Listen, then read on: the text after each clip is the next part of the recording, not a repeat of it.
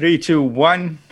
Welcome to the 19th episode of the Good Hope Podcast. It's the 30th of June, 2021. And my guest today is Kabir Mohamed from Johannesburg in South Africa. Welcome, Kabir. Hi, Mohammed. Uh, nice to nice to be on your show. Hello, Pedro. Hello. Hello, Clive. And hello to all your viewers and listeners. Okay, let me introduce Pedro. Pedro is my partner in Portugal in a company called 5000 Miles.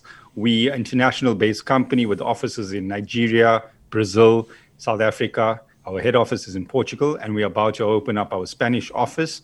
And uh, we help people network and grow internationally with their businesses. So, Kabir, let's get to the podcast and start off telling us from the beginning where where did you start and where did you how did you land up with the Unicorn Cup finals? Okay. All right, uh, Mohammed, uh, thanks for affording me this opportunity to share my story. Um, anyways, so uh, I was uh, a medical student actually, and I dropped out of university. Um, then I entered entrepreneurship through some sort of a baptism of fire. I mean, uh, I lost my brother at a young age, and he was running Sorry a business, which I needed to uh, sort of uh, fill a responsibility, and that uh, dragged me into into uh, business. So I ran his business for about two years, uh, delivered his responsibility to his partners, and uh, then decided to look for other opportunities. So in 2003, the, my, my career started in 2001. By two, 2003, I had entered the hair industry and I started procuring uh, a brand of hair extensions locally and distributing it. And I took that brand national, uh, grew into that industry for about 15 years.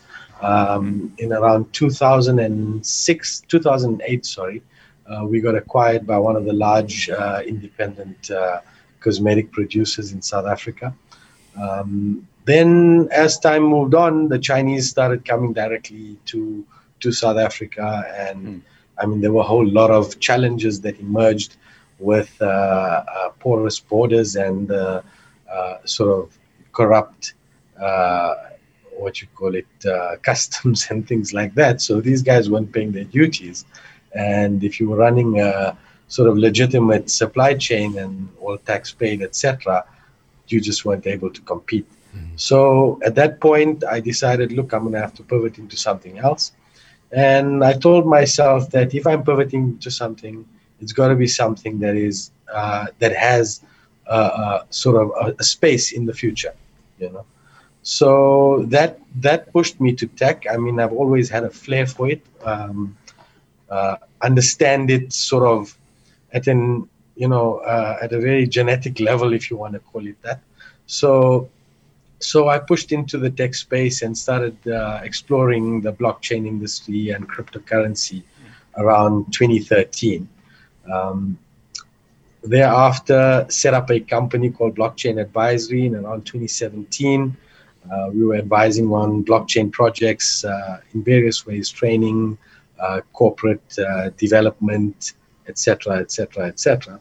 And uh, uh, then continued with tech, set up a venture capital company in South Africa, which was governed under what is called the Section 12J uh, amendment to the Income Tax Act.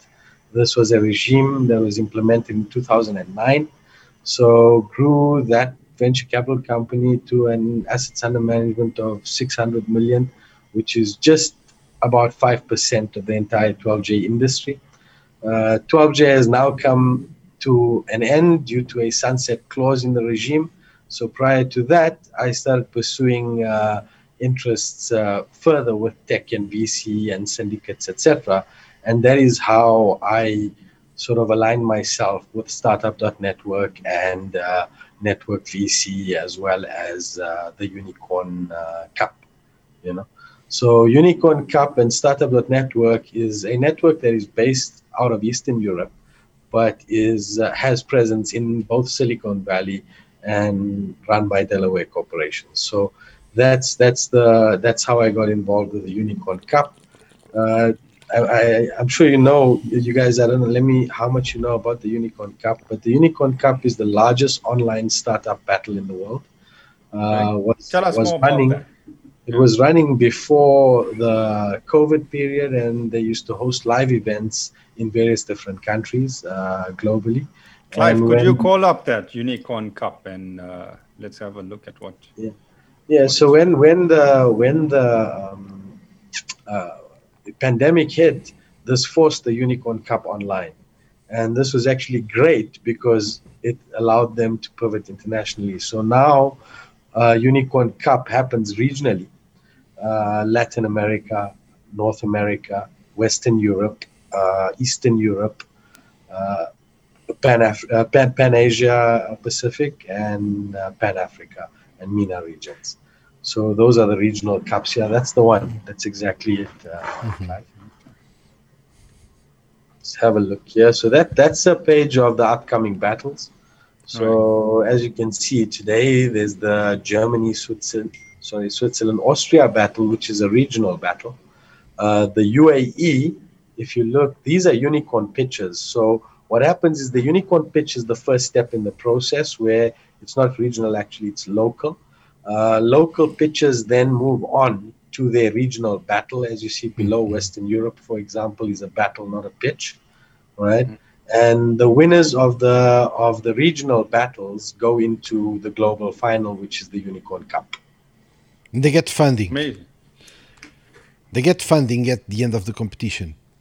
So, so let's understand that this is a competition, exactly that, right? So, funding doesn't come from unicorn battles or the unicorn cup. But what happens is the startups are now exposed to a very large international group of VCs, angels, etc., incubators, and all of that.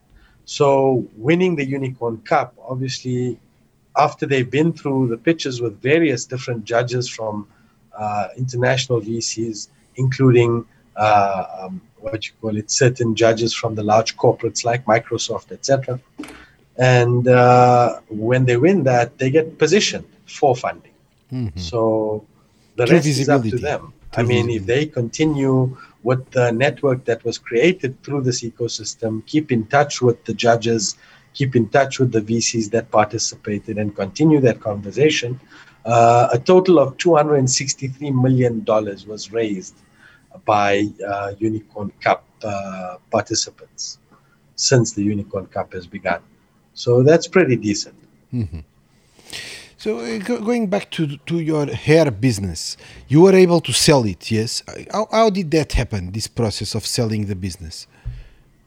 Sorry, I did not say I sold the business. I'm, Ah, okay. I'm confused that, as to why you're asking that question. I did not sell the business. I shut it down. Ah, okay, okay, okay. I, I Yes, it yes, was like bought by uh, a cosmetics. Uh, No, initially, oh, you mean the initial acquisition? Okay, I thought you meant towards the end. Yes, so they they bought into the company because they had a very large distribution network with the chains. They did not understand the hair industry, and uh, it was a line of best fit because we're supplying to the same end uh, consumer as well as through the same uh, sort of supply chain.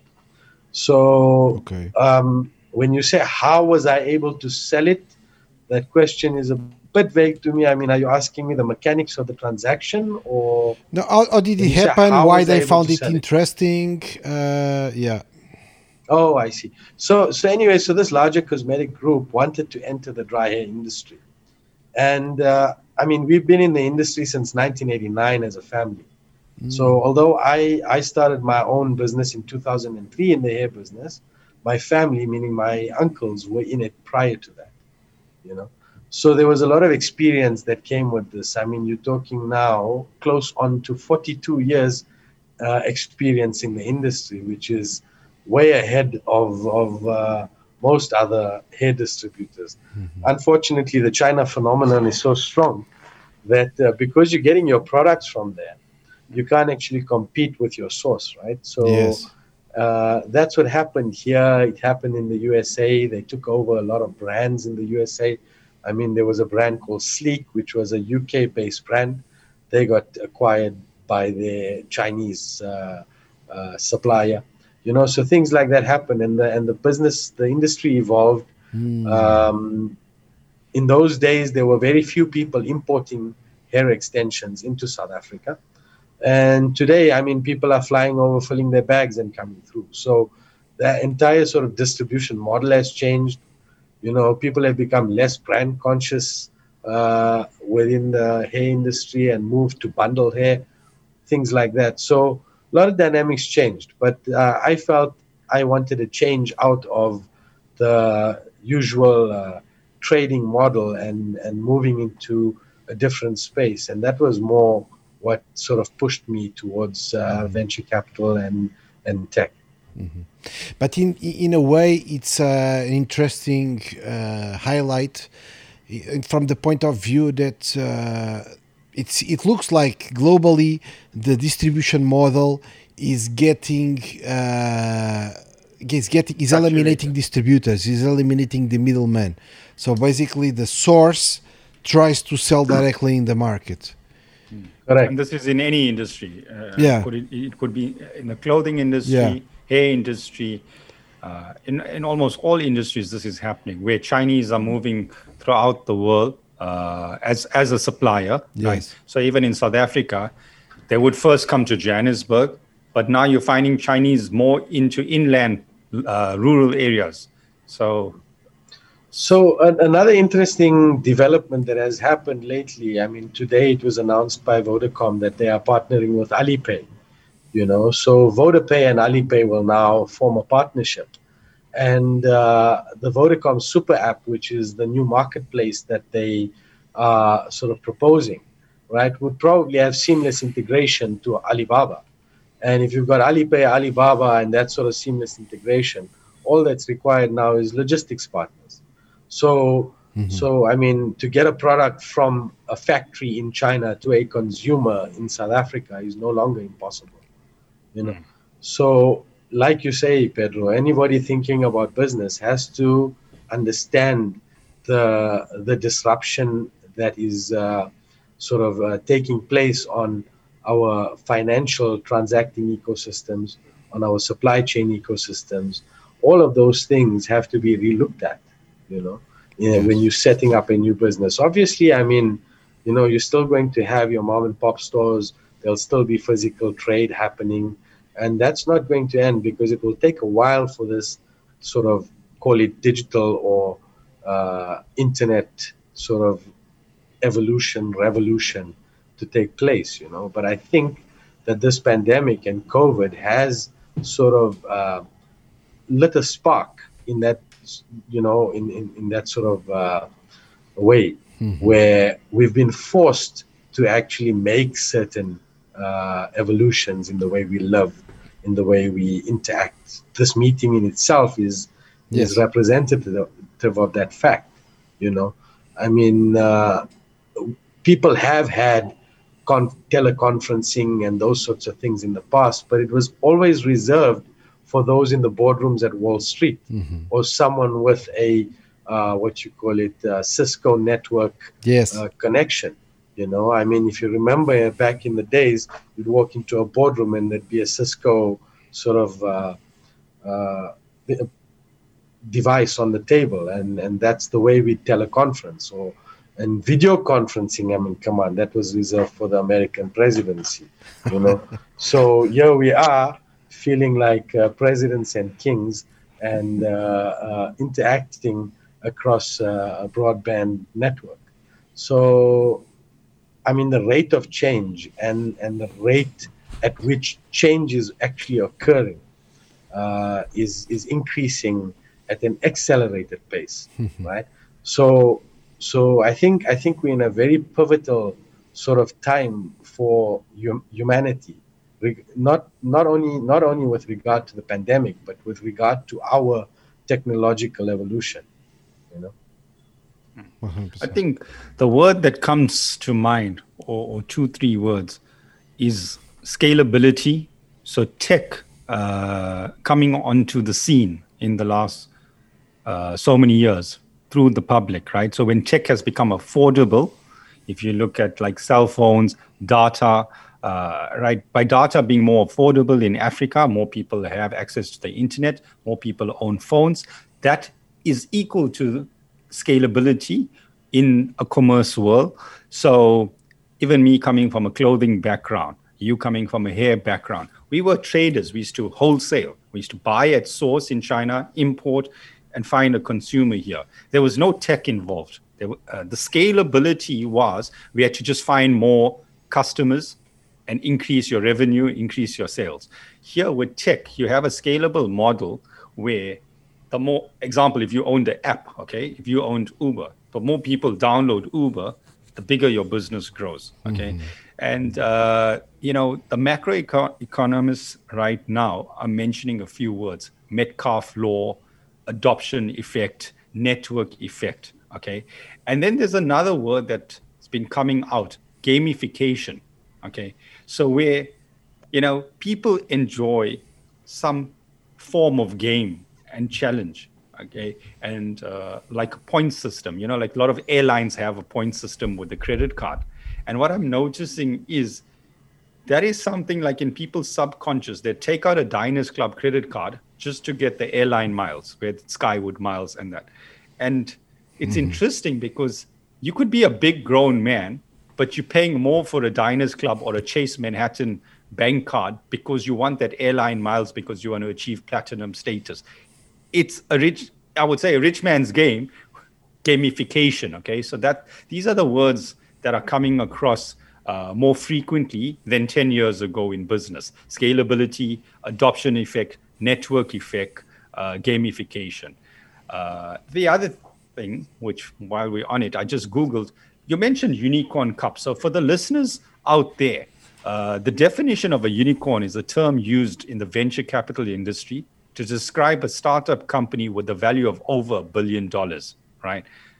So let's just talk about that for a minute when you're talking about Unicorn Cup. Explain to people what is a unicorn. Okay, so I mean, a unicorn is the definition is as simply as you described it, right? But obviously, um, let let's maybe let's maybe chat about what it what what makes a unicorn rather. Right? Yes, yes. To okay. give people that the feel so, of uh, your hair business or my clothing business in the past hmm. wouldn't really fit the definition of a unicorn. That's what I'm getting at. Yeah, look, this this uni the unicorn is is a term that has uh, arisen out of the VC and tech industry, right? I mean, one can understand why the the name was used unicorn because it is something rare and unique, right? So and and and the hunter that finds the unicorn is a prized hunter you know so so that's that's that's why it's referred to as a unicorn and like you say a unicorn is a is a startup company that uh, sort of moves to a valuation of beyond a billion dollars right mm. Generally generally i mean um, what happens is these these companies need to be disrupting something or the other you know? It's a good word and, disruption. and yeah. right so so i mean that's one thing or one criteria that would make a unicorn. The other criteria is mass adoption right? So the more people that start using uh, the technology the greater the value of that technology right? Indeed, 100% but however we we find that a lot of these sort of opportunities are available even in sort of emerging markets. But unfortunately, those companies do not get to unicorn stage or unicorn status purely because they lack access. So while the idea may be great, it may be scalable, it may be able to gain mass adoption, etc., etc., etc., but doesn't, right?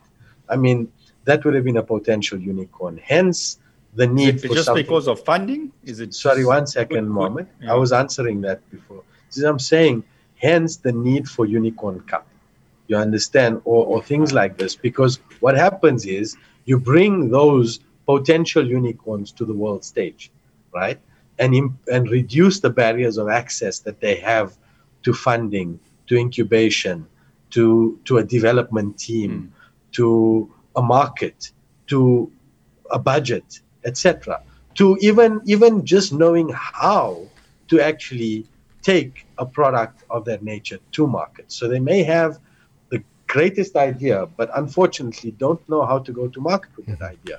So no, it's not just because of funding. There are a myriad of factors that that would uh, either contribute to or hinder the potential of a unicorn. Mm-hmm. Mm-hmm. Do you see that? Uh, you see uh, South African companies achieving that status? So, so there have been uh, quite a few South African companies that have uh, attained unicorn status. I mean, look, uh, I think I think PayPal PayPal was was one. There are a few that came out of here in the earlier days in the in the internet boom, right? And now now during the this tech boom or the digital boom, if you want to call it that, um, there are quite a few companies that are being acquired uh, from uh, what you call it or, or being looked at from international VCs and valued at over a billion dollars. I don't know exactly how many, but there have been. Mm-hmm. Um, I can sort of send that information to you later mm-hmm. if you want. I just don't have it on hand. But you mentioned PayPal. PayPal was founded in South Africa. Yes, in Cape Town. Okay. It was bought. It was it was bought. Uh, from what I understand, it was developed in Cape Town. Didn't know that. PayPal was one, and there was one more. The Mark Shuttleworth project. I can't remember what. That was PayPal, right? Or is PayPal Elon Musk?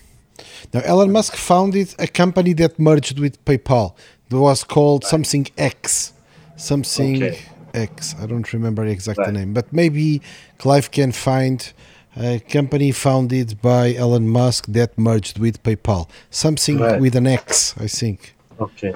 So, so maybe, merged, maybe I misunderstood CEO. your question. Maybe what you are trying to say is do I think that we will find potential unicorns arising out of South Africa? And if that was more your question, then yes, I believe so because the the tech ecosystems are and the startup ecosystems are gaining traction in South Africa. There's a lot more development around it. There's a lot more support around it. So I do believe that with these support structures within the ecosystem, we'll start seeing a lot more innovation coming out of Africa, not just South Africa. I mean, East Africa is also quite a, a hub for for fintech and other other health tech type opportunities. Uh, obviously, Nigeria and West Africa yes. and Ghana is also producing a lot of talent. And what people need to understand is that it's not about will South Africa produce a unicorn because it's quite obvious that the African continent is going to produce many unicorns. The reason being that the African continent faces a lot of challenges uh, in, in, in the way we live as Africans. We've got a lot of problems. And where there's problems, there's entrepreneurs looking for solutions. And when, when there's entrepreneurs looking for solutions, there's great ideas that turn into something big. Mm-hmm. Nigeria is indeed a very vibrant, yeah, X.com, that's it. That's why now he has the space X. He puts the X. But his company was called X.com. And then uh, at the same time, PayPal was being developed, and they decided to merge the two to have a stronger yeah. company. And when they merged, uh, Elon Musk became the CEO of the joint company. Okay, yeah. that's good info. Mm-hmm. So tell us, tell us um, some, give us some of the ideas or unicorns that you have come across. Uh, you know, sitting through uh, this unicorn cup we'd just like to know some of the ideas that you've come across, you know. So um, there's a company called Acern, which is a no-code AI solution, right? Uh, two founders, Forbes under uh, 30 under 30. Um, there's a company called Volumetric Bio. Uh, Volumetric Bio uh, is uh, basically it's in the biotech industry right? Uh, to do with um, predicting predicting sort of d- disease and those sorts of things in the future, right? There's another company called Predictive, which does a similar thing.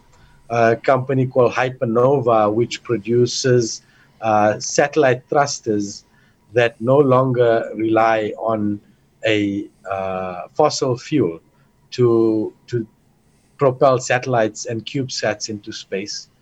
Um, company called Flight Material Sciences, uh, Dan Cohen, amazing company. Uh, he's developed a, a new type of uh, coating that uh, would reduce the need for uh, sort of, or, or, rather, would would increase the time frame over which uh, spacecraft, aircraft, and those sorts of things would would require recoating and could withstand some very tough conditions. Therefore, preparing uh, for flight into uh, the universe and the galaxy and beyond. You know, mm-hmm. so stuff like that. Yeah. So there's been some interesting stuff out there. I mean the simplest of things, I mean, the other company was just producing 10 different peptides, right? And, and each of those peptides, one single peptide, just a peptide on its own, could become a unicorn, right?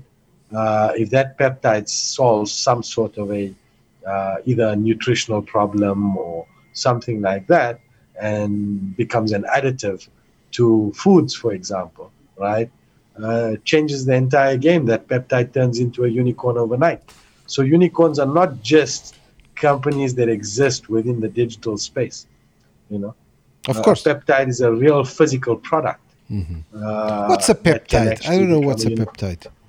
So peptides, you know, it's uh, like amino acids, peptides, proteins. It's a it's a building block of uh, okay. Of matter if you want to call it mm-hmm. that, right? It's a building block. I think a peptide connects proteins if i'm not mistaken or okay. connects amino acids.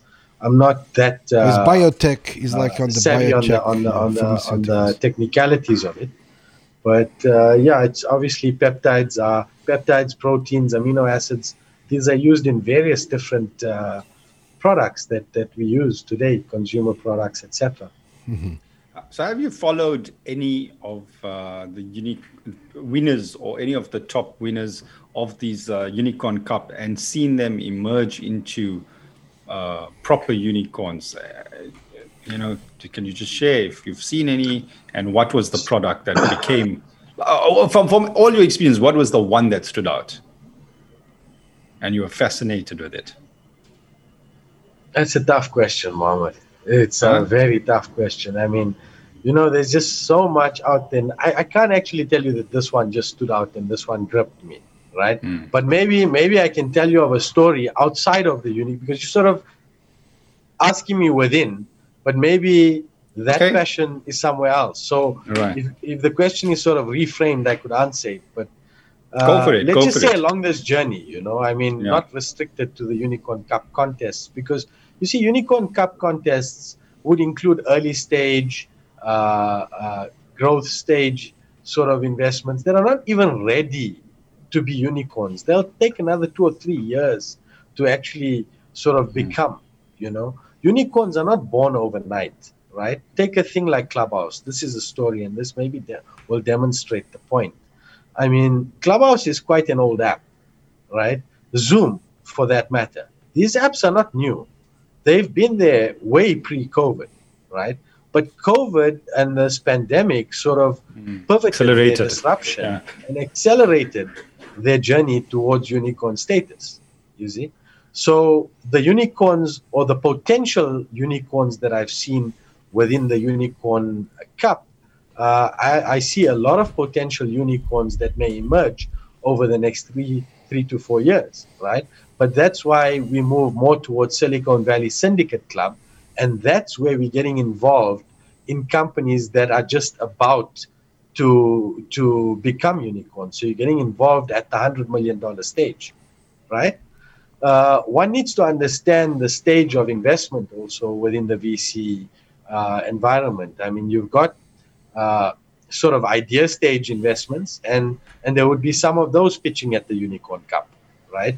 You get early stage investments, which are either at MVP or proof of concept, and they would participate at Unicorn Cup, right? So there's a very large sample. Now, I told you the participants of Unicorn Cup have only raised $263 million. So none of them are really at unicorn stage yet, right? They they on their way uh, to unicorn stage. But like Clubhouse, up until uh, last year December, was had a valuation of under hundred million dollars. By the end of January, it had a valuation of over a billion dollars. And that's because Elon Musk dropped in on someone's clubhouse, and this sent the entire clubhouse concept viral. And the next thing you know, adoption, adoption uh, was the order of the day. and now Clubhouse's value is a billion dollars, so it turns into a unicorn. But it was lying in wait and it was hiding for a very long time. Like a Dogecoin. So, yeah, yeah, somewhat, somewhat. There's a difference though. Uh, a Dogecoin, Dogecoins, you see, Dogecoin, yes, Elon Musk did pump it, right? But what he understood is that many, many, many people are holding very, very, very cheap Dogecoin.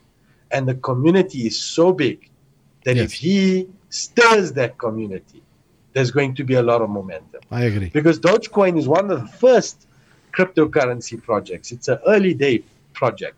And I mean, we all know now how Dogecoin actually became something. It Dogecoin's existence today is testament to the power of the crowd. Because like this guy said, I just put it out there. I mean, I uh, I didn't really have any intention. But the crowd took over and the crowd decided what they're going to do with this project. And democracy prevailed. And uh, I mean, now with this new cryptocurrency bull run, we've seen a, what's it, 5,000% on Dogecoin? So what's it, 500x? I mean, that's just some crazy stuff. But that's just the power of the crowd. You know? Mm-hmm. And I think yeah. Elon understood that. But they didn't understand that he understood that. And when everything came crashing down, they blamed it on him. Mm-hmm. It wasn't his fault, was it? All he said is Doge to the moon, and everybody reacted. Mm-hmm. Right? And the natural course of things flowed from Say, there. do you think Buyers and sellers. okay, Elon Musk made that comment. He uh, sent Dogecoin uh, literally to the moon and crashing back down into the ocean.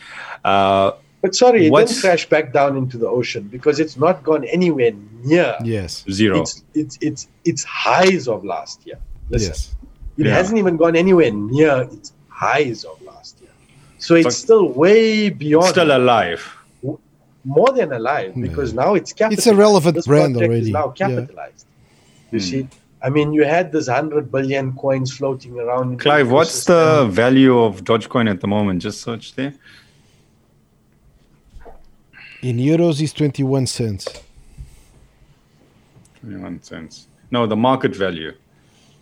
I Market just say the market. You It's mean the market cap? Yeah. It's So, relevant. cap. so an important point, Mohamed, I want to make uh, with regards to this is that a lot of people ask, what's 31 backing- billion. Yeah. I know. I'm what's backing 31 the billion. project you know what's the underlying value of the project right and and one needs to come to a fundamental understanding of how value is perceived or derived in order to understand what is actually as they say backing backing this project you know so in this case it's it's literally the power of the people that backs this project they believe that that currency should have value and uh, they're going to continue trading in it Yeah, yeah. and that's what gives it value other than that there's nothing much with But the, uh, the fundamentals are actually not bad. The fundamentals of Dogecoin, because Dogecoin, uh, you, you you have a family of coins that are three coins: is Bitcoin, then is Litecoin that is a derivation, and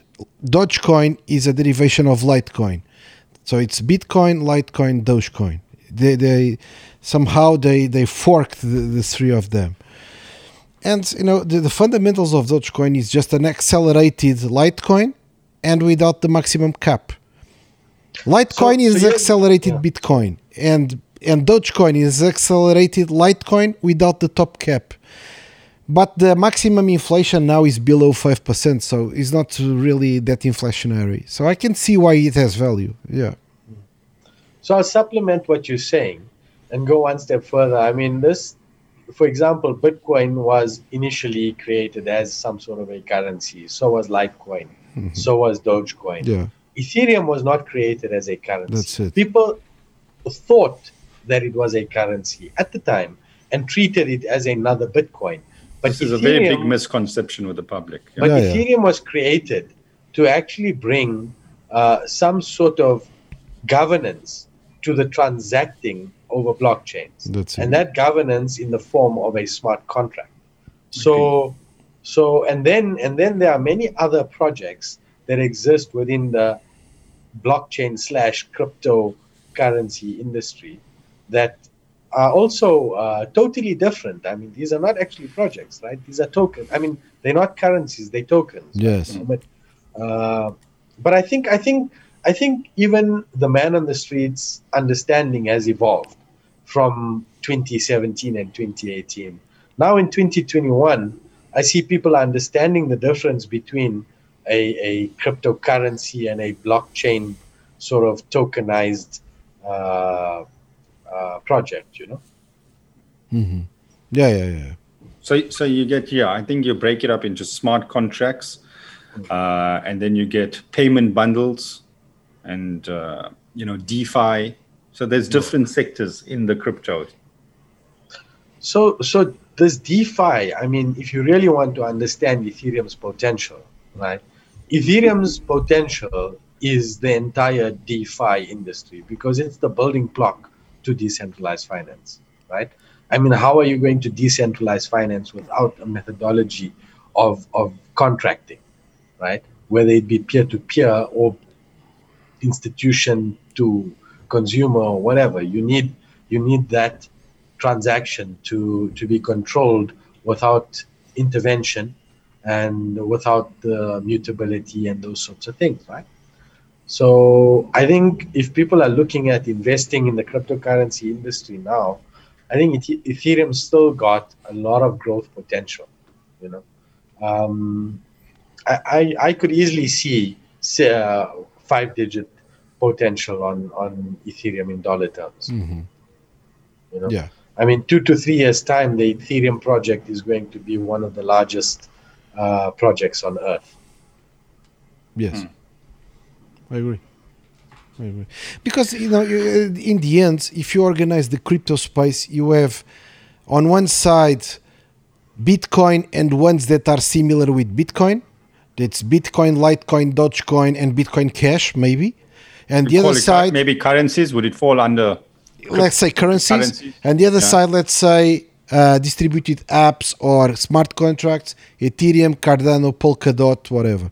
So it's not it's not difficult to find who are the top three on each side, and you have a ballpark of what matters. Yeah. Yes. Top three or top four, let's say. I actually got some. all the rest.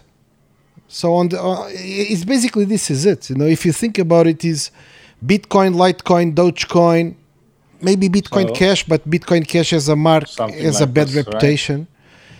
Yeah, as a smart contract bundle. and the other side is Ethereum, Polkadot, Cardano, and Solana, and I don't know what. But it's basically these ones. Then you have thousands of tokens, but it's different uh, level of, of, of, of relevance, let's say.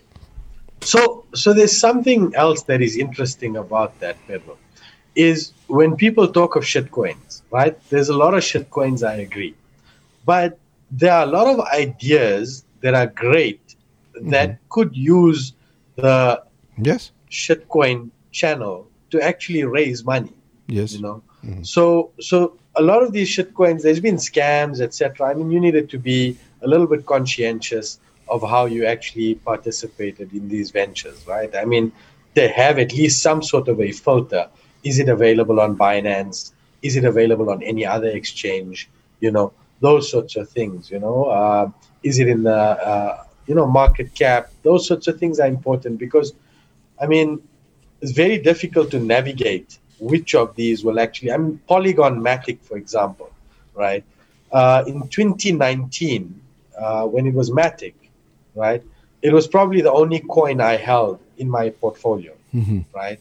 I'd sold everything and converted to Matic and held and held and held right up until last year, June, when unfortunately my hands couldn't hold anymore and I cashed out, right?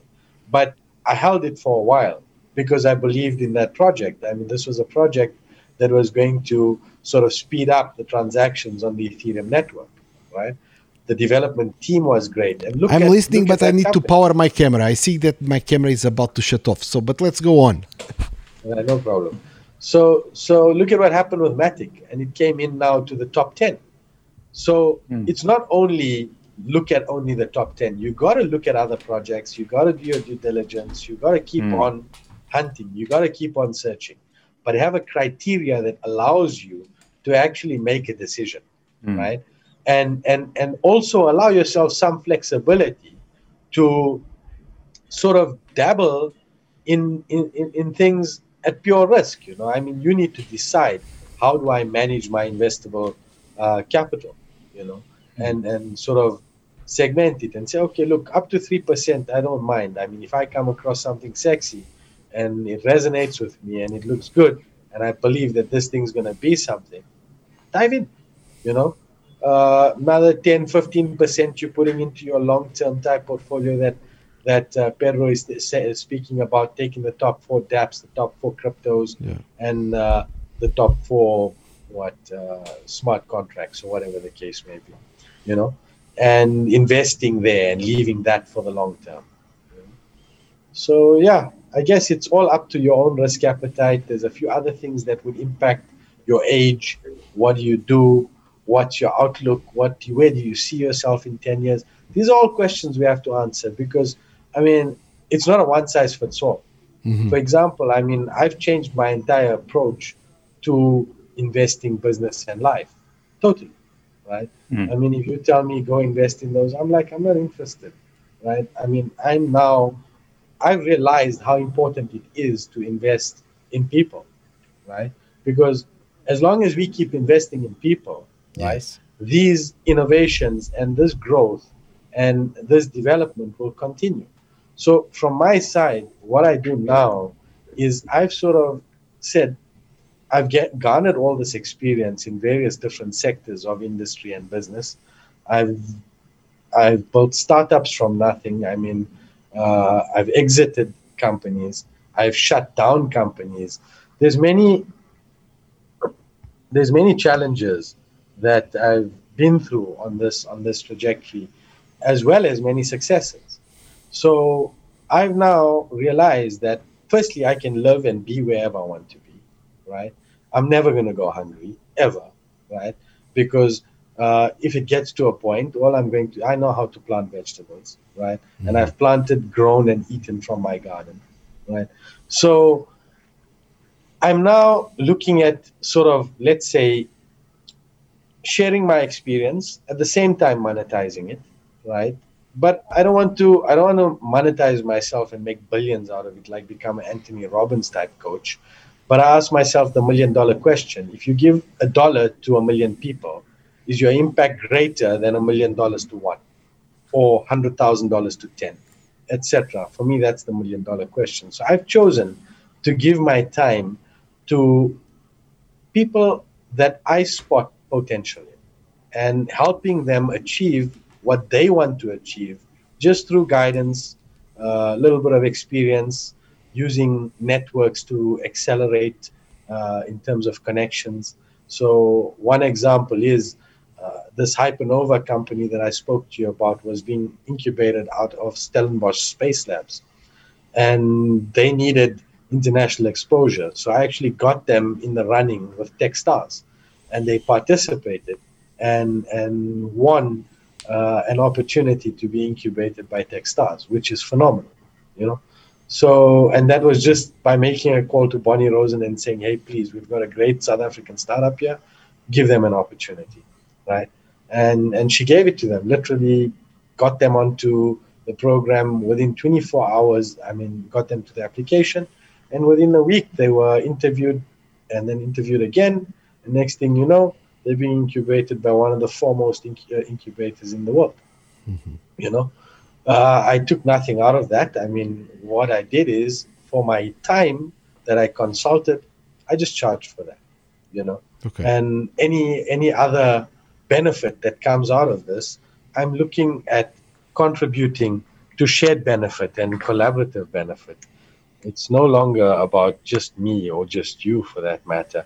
I mean i can have 10 million dollars in my sorry guys this video is starting to give a bit of trouble um, but i'm only worth the impact i've made and the relationships i have that is what makes me truly wealthy I totally agree. In the end, it's about the impact. Do we have an impact in others or not? If you don't have an impact in others, you know, it's very poor, let's say. I was in fact having this discussion here with a youngster in the in the company. This is a guy that just joined, and sometimes when people join, I just have a conversation with them. And uh, I was asking the guy, "What is what do you want to achieve?" I said, "Oh, I want to have four apartments rented so that I feel safe." This is fine. What's the impact in others? I couldn't answer. So it's to me, it's a poor dream because you know what's the impact on other people. I, I cannot uh, name one single person from two decades ago that got famous because he owned apartments. That's what I told the guy. I was a bit shocked. Guys, unfortunately, this camera is just shut don't down. worry about the camera. The camera is not Yeah, we important. can carry on talking. And Yeah. It's okay. I mean, you, you've, you've seen my face now, and you know that it's not uh, necessarily important that I be on video. Yeah. So it's okay. I'm not contributing to the aesthetics of this group, so I'll, I'll, I'll remain blank. The only one that can contribute is is Mohamed Bana. I can bring Yeah, some our weights to the podcast. resident, uh, GQ model. hey, no, no, nothing like that. Let's get back to this. Uh, I got a question for you. So, in the Bitcoin space or crypto space, right? Uh, and and once you go onto Twitter, or once I was introduced to Twitter, it was just life changing. Okay, so I had been on Instagram before. Uh, LinkedIn is just there. It's very corporate. Uh, I've never been a corporate person. Been more of an individual business person. Uh, and I got onto Twitter, and then you get these Bitcoin maximalist people who's like, it's Bitcoin, laser eyes, Bitcoin only. You know what I'm talking about, Pedro, right? Yeah, yeah. But like, where it's like be all and end all of Bitcoin. Uh, some people are just too extreme for me, like Max Keiser from RT Channel, just like gets hysterical and too much energy, just screaming on the stage and F everyone else, F Elon Musk, F this, and you know, it's just Bitcoin and be all. Okay. This guy's a maxi. yeah, this guy's a maxi, right? I, I, I, I'm going to take the credit as the, the prophet that gave the Bitcoin religion to Pedro. okay? Yeah, yeah. One I mean, you're with us there, right? Yeah, I'm with you. I'm with you. Because I, I remember sitting in Joburg on a phone call and I'm telling Pedro about Bitcoin and he's like, crypto and Forex is equal to a scam. And I'm like, no, man, just listen to me. No, no. But when You I need- said that, uh, it's no, true. no, it was early stage. Yeah, I No, saying remember. I remember that I mean, talk. everyone knows about Bitcoin from 2010, 2013, whatever. People, uh, only when you go and study Bitcoin and then you take the time to study. So, so I even, I'm, there's so many people that you know hear of Bitcoin, but I say they listen, they hear it from the media or their friends. And you know, those journalists that write in the newspapers or the journalists that write online articles. The problem is they haven't spent 100 hours studying Bitcoin. But but just just to clarify, when you said that, when what I was trying to say is that whenever I see people at the time talking about Bitcoin or about crypto in general, it was scammers everywhere. Yes. He was scammers. Yes. I don't remember what you Even- reply when I said that. No, no, no. But even today, okay, when I say today, in the last one month, there's been a scam in South Africa by two guys, and they scammed 50 billion rand, okay, so $3 billion out of people, okay, and their company was called AfriCrypt, okay. Yeah. So they scammed 3 billion US dollars. It came on Forbes, it came on Bloomberg, and these guys disappeared but then they give the crypto space such a bad name okay? And when i get all these articles so like 20 people will send me the article on whatsapp and i don't even need to open it. I know what it's about. And i'm like the first rule in bitcoin is not your keys not your bitcoin okay? But the people that went and put 3 billion us dollars with this africrypt they never took 50 hours to go and study what the hell is cryptocurrency and what is Bitcoin. So, in a way, I know it sounds bad, but if you don't take the time to study, then you deserve to make mistakes. I'm not mm-hmm. saying that you deserve to lose $3 billion. Sounds bad, but you need to take the time to learn something yourself. Okay. But let's get back to this whole thing about Bitcoin maximalists that there's this Bitcoin maximalists out there. And then there's people that talk about the whole open space and which Kabir was mentioning. And that's where we're going to bring Kabir back in here, where hey, Bitcoin's just one thing. It's I would call it digital gold. And there's this whole other space of smart contracts and blockchain and DeFi. So, what would you say to the people out there that are just Bitcoin maximalists, Kabir? Okay, so what I would say to them is this, right? Let's understand this with a sort of tra- from a traditional paradigm, right?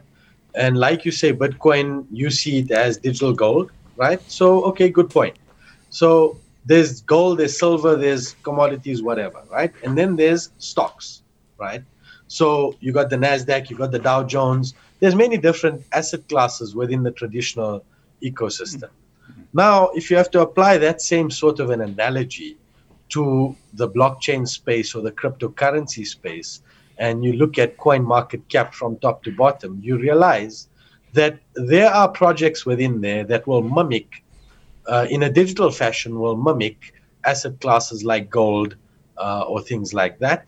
I mean, there's a there's a project called Upland, right, which is effectively a project in the metaverse that sells you property which is registered on the Upland blockchain. Now you're a digital property owner in the metaverse, right? So just repeat that's that. A different, you cut off for a minute. Just repeat. I that. say, repeat uh, the. Okay, so Upland is a project within the metaverse, right? right? That sells you property right, which is registered on a blockchain, and now you own a piece of property in the metaverse, right? So what I'm trying to say is that that's a different asset class. That's now digital property, if you want to call it okay. that, okay. right? And and then you've got all these other projects within the blockchain space. For example, let's take uh, Decentraland. So Decentraland yes. is another marketplace for NFTs, but it's also uh, it's also sort of a precursor to metaverse type in- interaction. You know, I mean, you're going to get a lot of the metaverse uh, sort of development out of projects like Decentraland, right? Uh, it's it's it's preparing that metaverse ecosystem. Okay, these are all building blocks, right? So that's a company, if you want to call it that, but it's not a company; it's a project, right? So things have become decentralized. Ownership has become decentralized, right? The way we trade these assets has changed. Previously, in order to trade the asset, you would need a brokerage account with a broker who would have access to the JSE and has a straight uh, license and an FSCA license and this and that.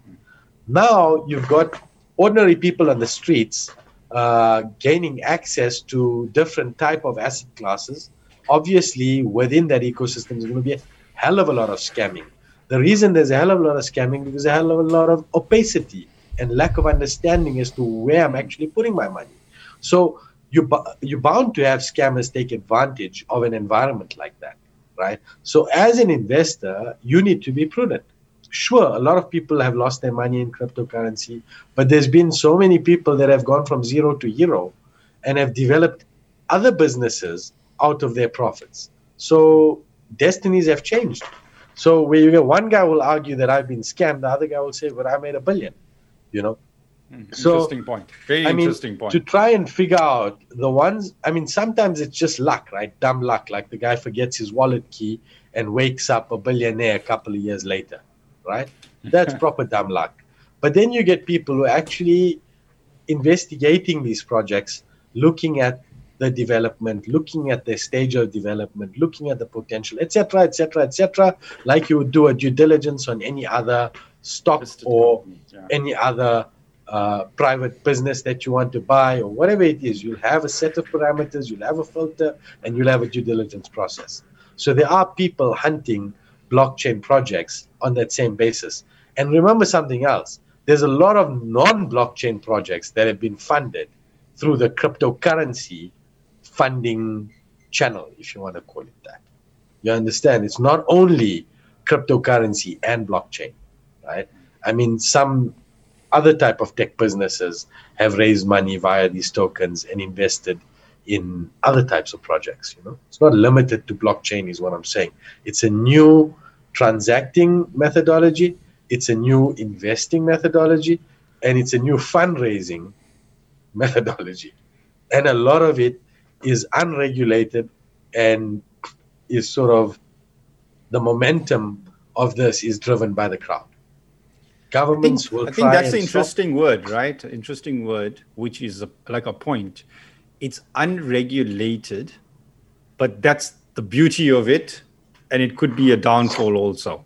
Okay, so because nobody owns like has control over let's use bitcoin as example okay there's no single person responsible for bitcoin even a global power like china if they say we're banning bitcoin bitcoin does not stop yes. okay? And no one person or no one country can stop it okay? So it has it's that's the positives. It has uh, neg- pros and cons. But one thing that's uh, you know come to my mind today okay?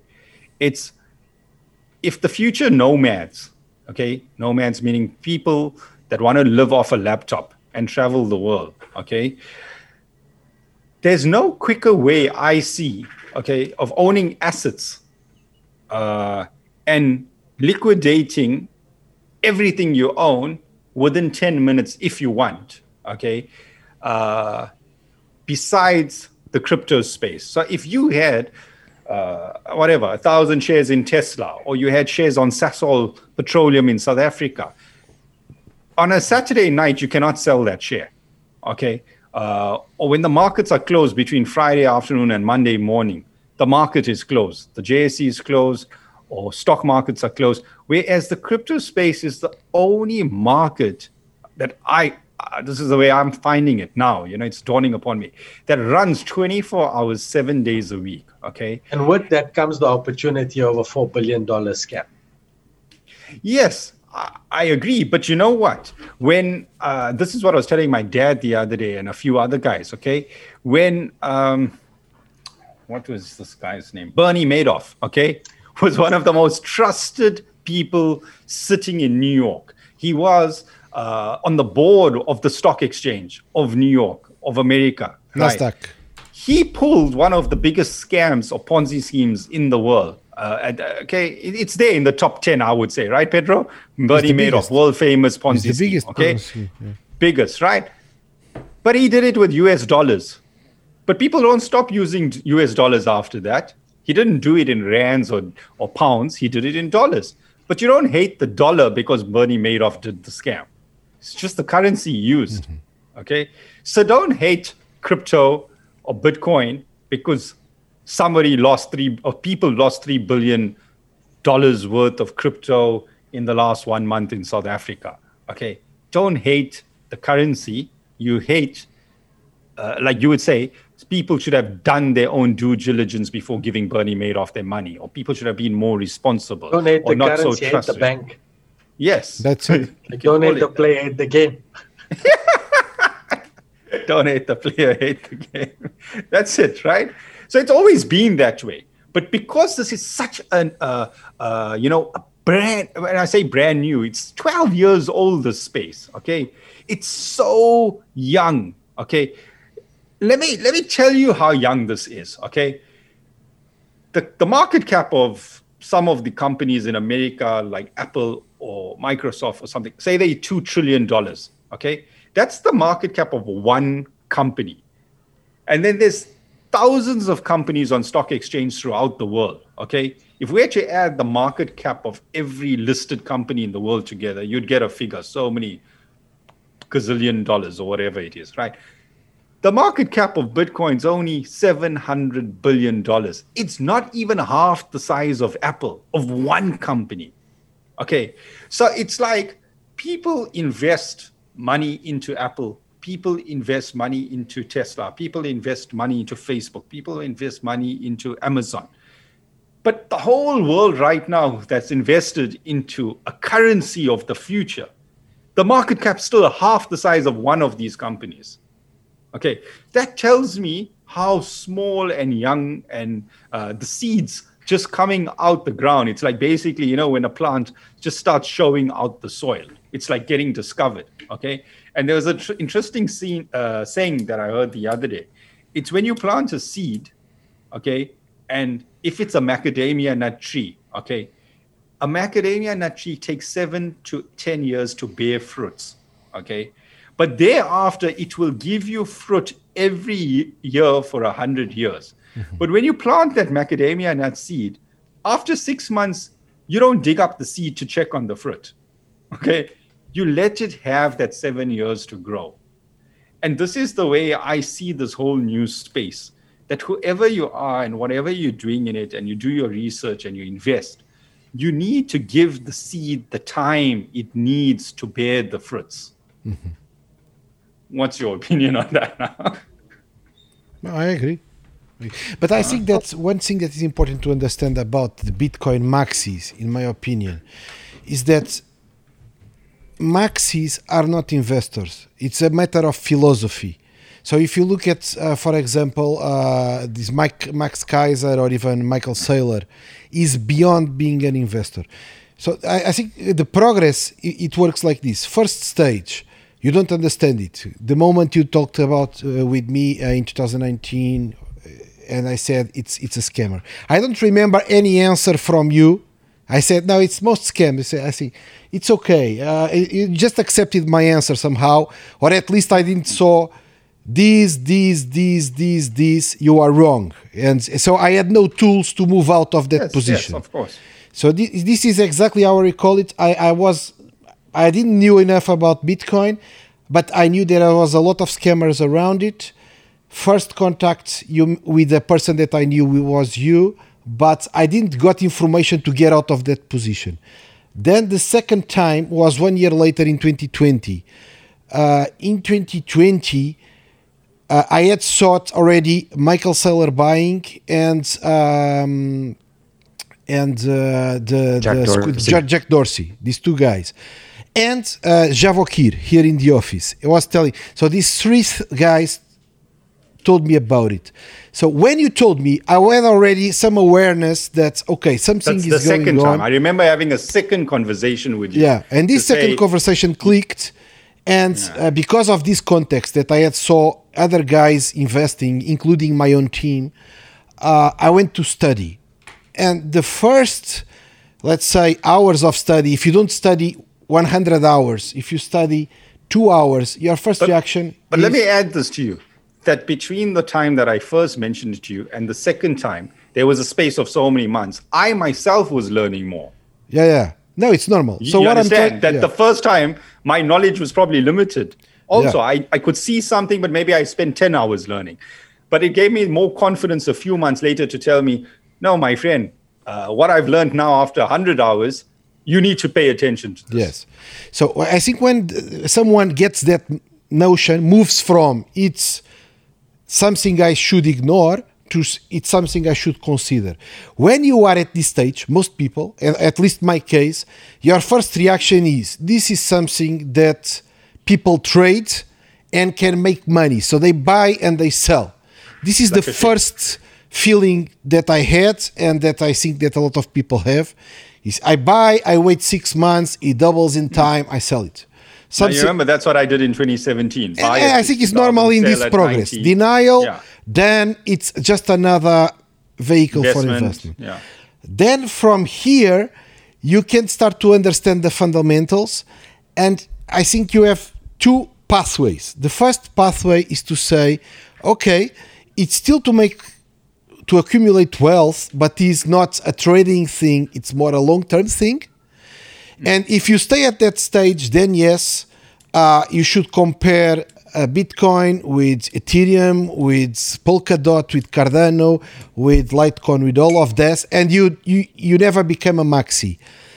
I think the maxis that I think none of us here is a pure maxi have another layer that is political because they want to say no no no no no i only get bitcoin because the, it's the only one that doesn't make me dependent on other guys. I don't want to be dependent on central banks but i also don't want to be dependent on vitalik buterin the leader of ethereum. And for that reason ethereum is out because it's just another form of central bank but it's on a founder. And because of that, for example, the Litecoin the, the Litecoin founder sold all his Litecoin to to be to create a Satoshi like figure that has no influence on the on the project. But uh, I think this is the difference of the maxis is that the maxis want to be uh, to to have a vehicle to be 100% independent and would never trust anyone that manages a project or that has leaders or that has like any kind of uh, close group of people that control it. That's my understanding. Like I think, I think I think that's quintessentially the problem there is that needs to be addressed or that Bitcoin intended to address. It's centralization, control, yes. uh, uh, fraud, uh, those sorts of things, right? So, I mean, a person like Buterin may hold a lot of the Ethereum, right? Yes. But in order for him to actually influence the Ethereum network's developments, he has to have more than 50%. Because, I mean, these these projects are controlled by by the voting structures, right? By how much of Ethereum is proof of stake, right? So it's a staking structure right? Um, and if you have majority of the stake, then you can actually change the entire project, right? So the mm-hmm. first time there was a problem with the Ethereum network when that hack took place, and X amount of Ethereum coins were stolen, and the Ethereum community then decided roll back jointly to mute the transaction and to say that okay, this never happened. Yes. And that's when Ethereum Classic said no you can't mute this transaction. So that particular transaction is still searchable on the Ethereum Classic blockchain, right? and they moved off and continued with the project as a hard fork of Ethereum, you know. So it's not necessarily controlled, but you have to see how the blockchain is designed. Is it a permissioned blockchain? Is it a permissionless blockchain? You know, is it uh, recorded on a distributed ledger? I mean, Ripple is not distributed, right? It's and it's a permissioned blockchain. Yes. So in talk of control, I think you should relate more to Ripple than to Ethereum to be sort of, if you want to say, politically correct here in this in this instance, you know, or cryptically correct rather, as we're talking cryptocurrencies. yeah. So so I think I think a project like XRP is is uh, probably more uh, an example of control and and uh, lack of distribution or, or, centralization rather it's centralized you know? but but so but i understand that like but but in my feeling uh, for example a maxi like michael saylor he will reply to that saying yeah i understand he needs 51% but because he has political influence he can influence the miners the, the other agents in the network to align with his own position. And so he, con- he takes control of the network with less than 50 51% because he's a politician. In the way it's a he's a politician just because of his sheer no i understand. I get what you're saying but he can only say something like that if he doesn't really understand what's going on so a person who understands what's going on won't that wouldn't be a comment that would be made because these are two totally different projects, two totally different asset classes that actually intend to solve two totally different yeah. problems. Understood. Right? So, and, and, and guys like Raoul Pal, who are ma- macroeconomists, are now understanding this. They started with Bitcoin, it was everything. Now they've changed their story. And, and this is the thing people are changing their tunes every so, six so months. I'm, I'm not agreeing with you. I'm not. I think. I think it sounds like you're agreeing with me, but we're saying something totally different. So I'm not actually saying that people have changed and from Bitcoin maximalism have now started saying, okay, Ethereum also has a space in this. I'm saying that entire way of thinking about it is flawed to start with because these are two totally yes, different. That's it. I agree. Yeah. Right. Yeah. So Bitcoin is a king of store of value yes. in the digital world in its own right. Ethereum is an is a, it's a venture. It's a venture. Is yeah. developing the smart contract. That's it. Transacting ecosystem. It's totally different. Yes. You can't expect the same behavior from it. You can't expect the same uh, security from it. So yes, of course, Ethereum has a, a little bit more centralization than Bitcoin does, and that is exactly what is sort of keeping the Ethereum project on the vision uh, or, or, the original vision of its founder. Whereas yes. Bitcoin was a project that was designed to be left alone. Yes. right? Yeah, and yeah. and over time for those coins to be mined, right? And for the value to be derived. Ethereum is not that way. You can buy ether. You don't have to mine ether in order to increase the number of ether in circulation. But whereas Bitcoin, in order to increase the number in circulation, you've got to continue mining until the last Bitcoin is mined. At which point it will become finite and no more will be available for circulation. So whatever's there is there. And now that will have to be shared. And human greed will then drive the price of this particular concept. So I think uh, one guy asked me, Do you think this will go to a million dollars? My answer was, Bitcoin will go as far as human greed takes it. Simple.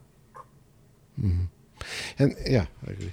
And, and I, I think that the, the discussion about maxis and non-maxis, for example, Michael Saylor versus Raoul Pal, there is no wrong or right. It's different people. Raoul Pal is thinking like an investor. yeah. yeah, Raoul Pal is thinking like an investor, uh, thinking about what uh, will have more value in the future, looking at Ethereum like a venture, like a project that will be very influential, and it is is correct. In, in at Ethereum will be In very a diversified relevant. portfolio, he's spreading Uh, his. but he doesn't have like a political perspective or a, a higher level above above money about accumulation of, of money or resources. And guys like you see if michael Saylor or or or, or uh, in- max keiser even more is like they don't even care about the price of bitcoin. It's just almost a political thing that uh, this is indestructible.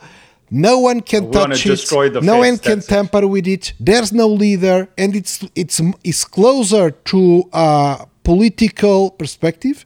Of course there is an investment side to it but it, it's i think in terms of of aspirations is a bit above because they are not optimizing a portfolio. It's not like comparing is it ethereum or is it polkadot?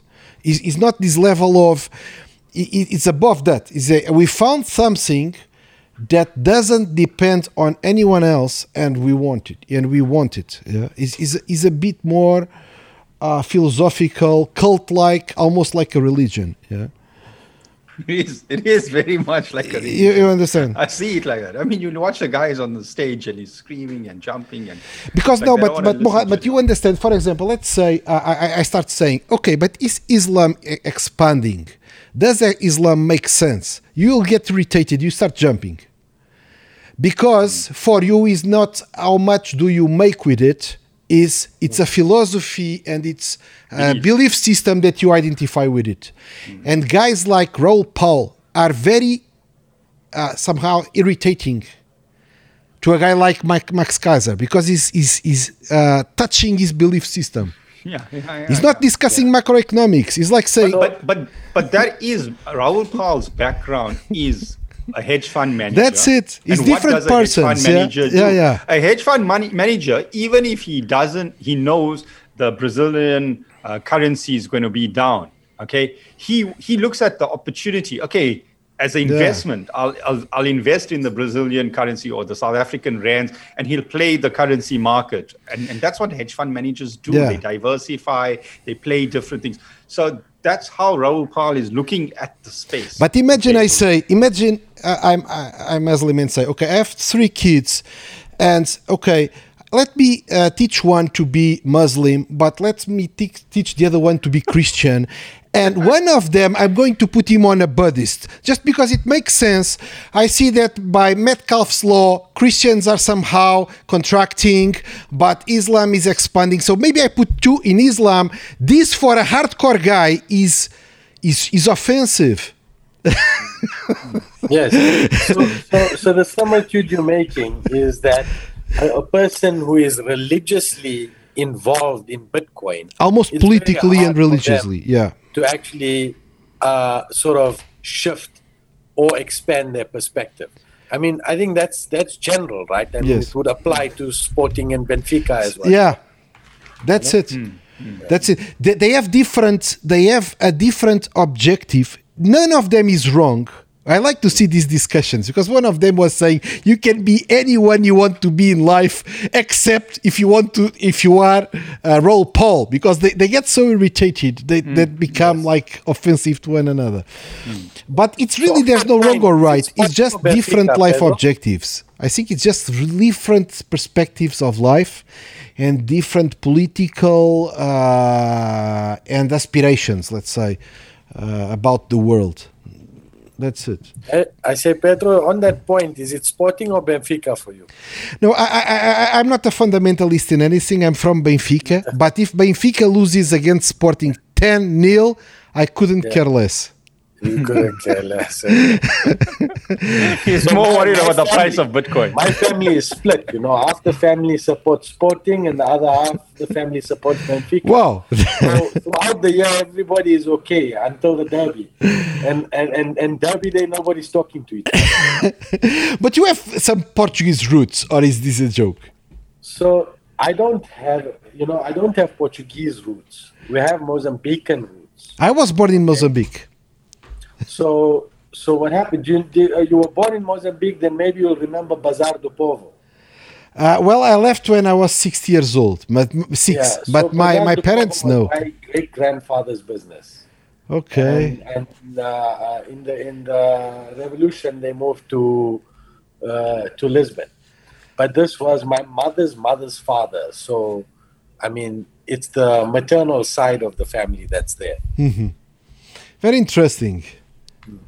Another thing we have in common. based there. I mean, you may know some of them. Uh, like, for example, uh, Sikander Sattar, Mhm. who is uh, the head of KPMG in Yeah, in, in Lisbon. Mina. So he's he's my mother's first cousin. Okay. Interesting. Small world.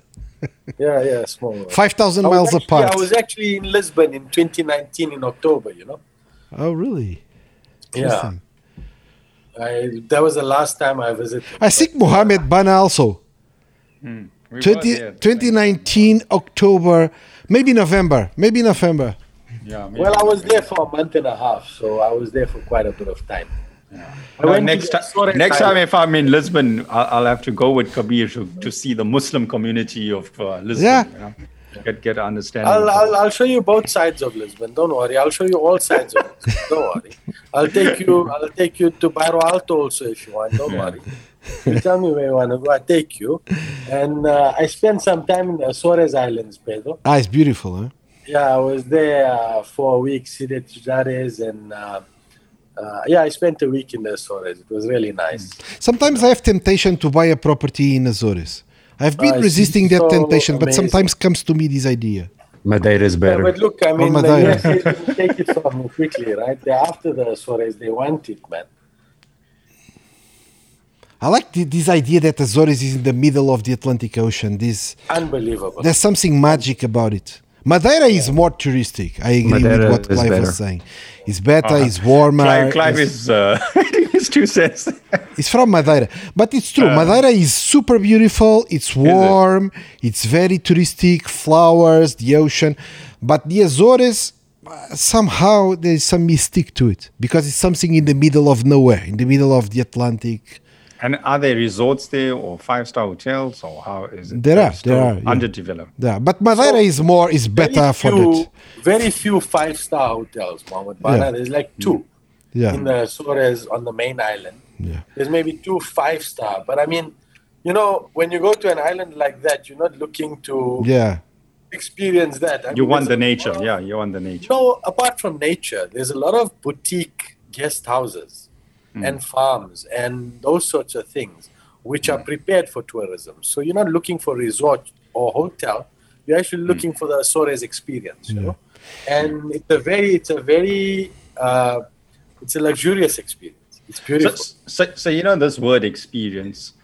I, I would say, and Kabir, we talked about the nomad lifestyle. Okay, so people want different experiences, and they want to move around. So if you you find a spot, it's human nature that after a while uh, you get tired of the same thing. Okay, so you know there's an old saying: you don't buy three things. You don't buy the plane, you don't buy the yacht, and you don't buy the, the mistress.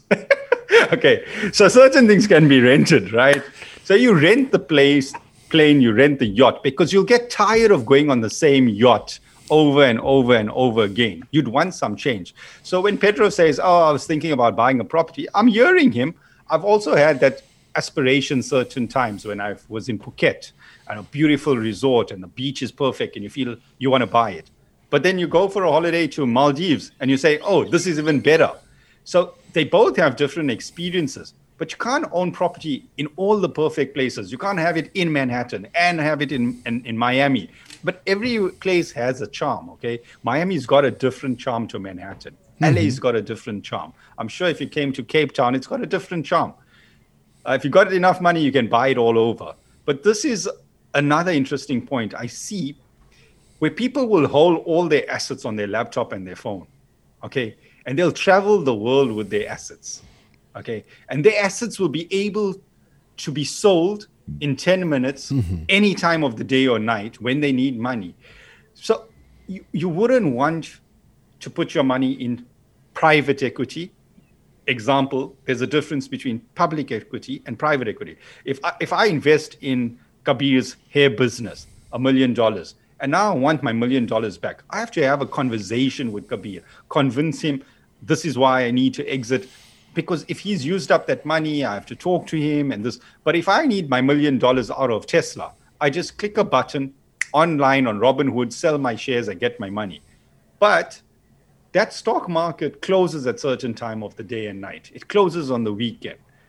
This is how I see the crypto space also going, where you'd get a token in the future to represent maybe Tesla's share. So if if I want to sell it at 12 o'clock on a Friday night, I'll still be I'll be holding the token that represents that Tesla share.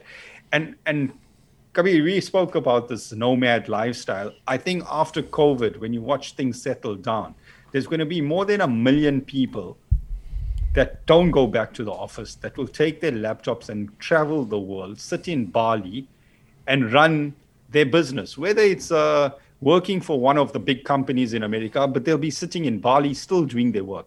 But their assets will be on their laptops and their assets will be in the crypto, I would say, space or, or like a classification, but holding property and holding whatever assets, be it decentralized, be it metaverse, even if it be physical space. Okay. Uh, so, how you get a property REIT?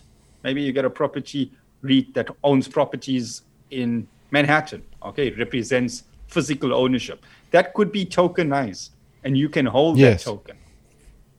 What's your right. thoughts on that? So, so that's that is exactly the uh, some a new innovation that has emerged out of this, right? I mean, a lot of people are talking about tokenizing assets, right? And what's happening is exchanges are now developing, right, to actually promote tokenized assets, right? Mm. So in South Africa, one recent such transaction is ZARX, ZARX, which is a local alternative stock exchange, has been bought by a company in Hong Kong.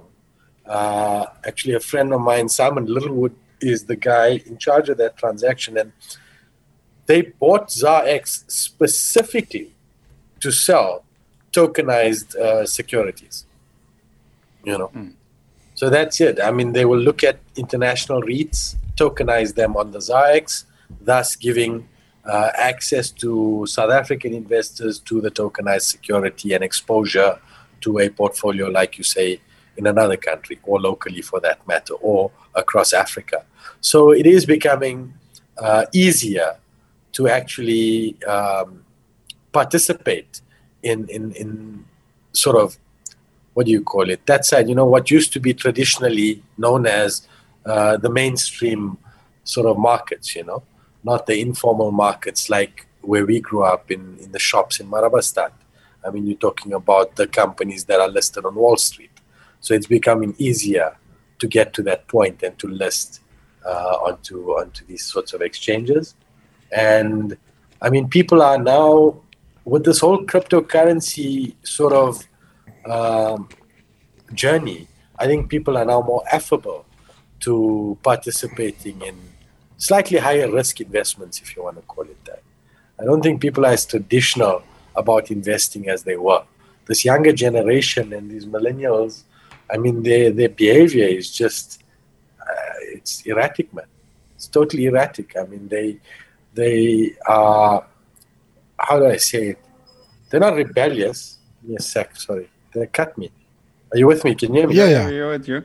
Yeah, it's just it's just they make they make these decisions based on very simple sort of criteria. What did my friend say about it? Is it available on TikTok?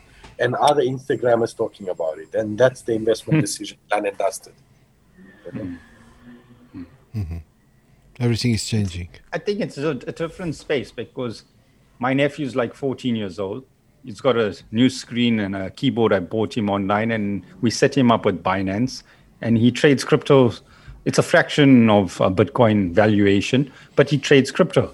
But he, in his free time, puts his headphones on and he's playing Fortnite with his friends. Okay, he's investing in the exact same commodity and space where I'm investing, and I'm 40 years old, sitting in an office that runs assets. Okay, but exactly what you're saying now. His temperament and my temperament's two different things, but we're in the same investment arena.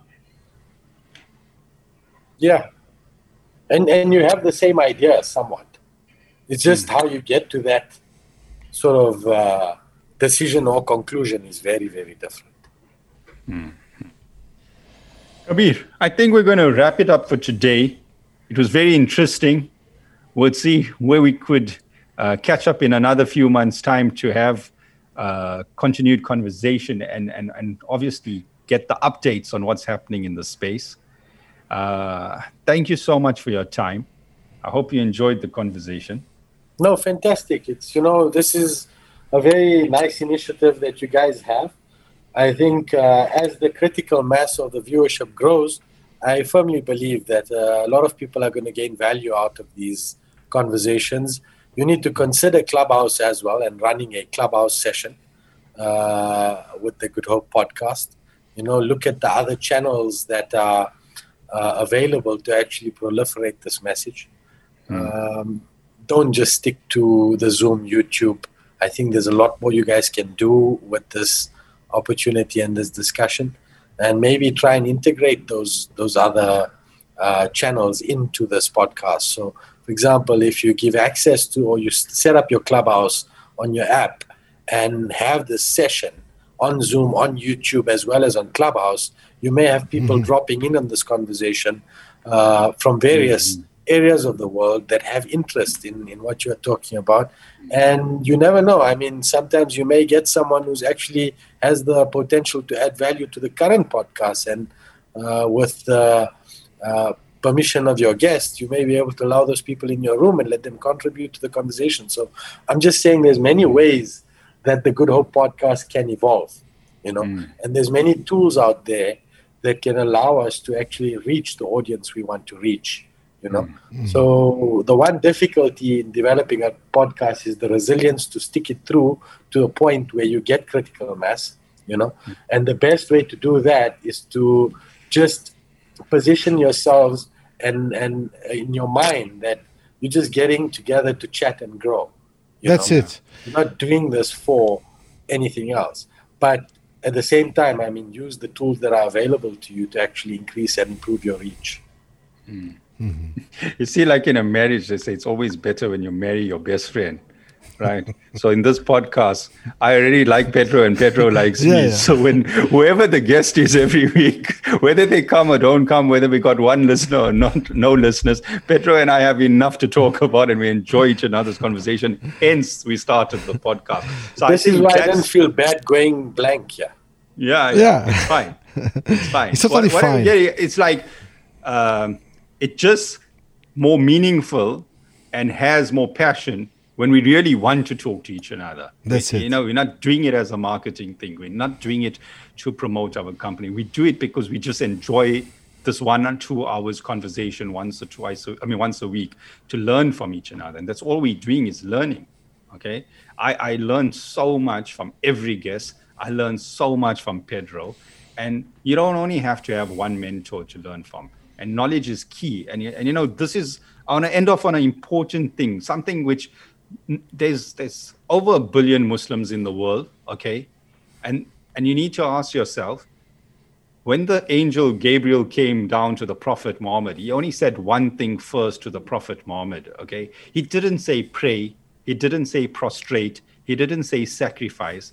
The whole world knows the answer because it's the first thing in the Quran there. It, it was said, read, read in the name of your Lord.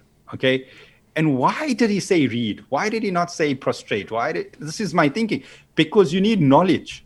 If you don't read, you don't gain knowledge. So, okay, I'm going to put it in our context. You can search on YouTube to gain knowledge in the right topics. Okay. The problem is nowadays, no one's reading, no one's when you don't have education on Bitcoin, you can't have a conversation. Yeah. You have to go and read. So if you know about nomad lifestyle, if you know about the stock exchange, if you know about scalability and technology, and the love and the passion that I found in 5,000 Miles and the Good Hope podcast, and I'm saying this out as a compliment to you, Pedro, it's by partnering with Pedro, it gave me global view and a global access and a reach uh, of a vision. So being a small guy in Durban, uh, you're limited to your surroundings. But being part of 5,000 miles and having offices internationally just in a way increases my knowledge on a global aspect. And that to me is priceless. And, and you spoke about experiences, okay? That is an enjoyment and a satisfaction that I get working with 5,000 miles and the good hope podcast. It's that it, you might not see the bank balance go up, but your mind is going up That's every it. day. And I feel it, for example, whenever some, you know in the entrepreneurship you have hard days. But for example, I went now to South Africa. I was there in our office. When I'm there, you know, everything connects because you understand that the network of offices really has value. It's completely different for me to go It's your node. to node. in, in 2018 before we had the office there or now and I arrived there there is a team they are working there is an office uh, I have people to talk with. I have you as my partner as my friend. It's totally i- i- the model speaks for itself. Because you feel it. Yeah? You feel it. When were you last here, Pedro? uh, two weeks ago. One week ago. When are you coming again? uh, maybe September I think Okay, so then I'm going to task you with a very important task. right? okay Extremely, extremely, it's more it- important. I have I have a bring- large luggage so you can Yeah. It's to bring some pestonatas. Seis, seis pastéis natas. okay Please, please. oh, it's amazing. You know, last time huh? I was all there, not that. now, but in 2019, I saw pastel de nata for sale in uh, Woolsworth. Woolworths. Yeah. No, you get them, Pedro, but it's not pastel. No, not the de same, It's yeah. not mantecailla. It's not like that. Come on, man. This cannot compare. I didn't bought They them, so I don't know. Right, man. They don't. It's either too eggy or something or something. Yeah, yeah, yeah. No, they can't do it uh, that way. I think the difficult part to replicate, at least outside of Portugal, is this crunchiness. Because pastel de nata here in Portugal combines the soft uh, cream, crunch. but there is a crunch on that uh, Exactly. on that pastry. on the outer pastry. but Yeah, and outside is everything is soft. Yeah. Oh, I love it. I love where this podcast has gone to. So which is which I- is your favorite? Which is your favorite pastéis de natas in Lisbon? Uh, the most famous ones and my favorite are the Belém ones. Uh, Okay. Uh, nice. I, s- Anyways. something Kabir, we, we can't bring from Portugal here. We need to go jump on a plane, go there and eat it and enjoy it. Stay in queue. Those guys are amazing. I always get almost shocked because you arrive there at the source. There is one Yeah. one of these uh, shops that sell and manufactures. The most famous one, the oldest one, is a very old shop. There is always like 100 people in queue waiting to be served. And you enter and the service is terrible, you know. It's like they, but the the, the, the, the sweet is so good that and that still holds. But if it was an American company, would have like 50 shops around the world in a franchise, model Franchise, expanding. model, yeah. Not these guys. And the other thing I miss, Pedro, is Zuber's Zuber's uh, frango. You know Zuber's? I don't know, but I know Frango. I know Frango how we do it here. No, you have to go and try Zuber's. it is just off, off uh, Avenida do America. Okay. Just off. Not Zubers. too far from there, yeah, Zubairs. and have think- you eaten at Zafran? Okay. Have you eaten at Zafran No. in Lisboa? No. You must go to Zafran and tell Bibi Kabir sent you. I- I've been there. I've been there. It's, a- it's Okay? a beautiful. Go to restaurant. Zafran and just tell Bibi, Bibi Kabir sent me. You'll Okay. be well looked after. Fantastic. Okay. All right, my brother. Anyway, lovely. take care, guys. Good chatting. Thank We'll you. Chat again. Thanks. Right. Keep in touch. Thank you, Kabir. It was Bye-bye. excellent having you. Bye. Thank you.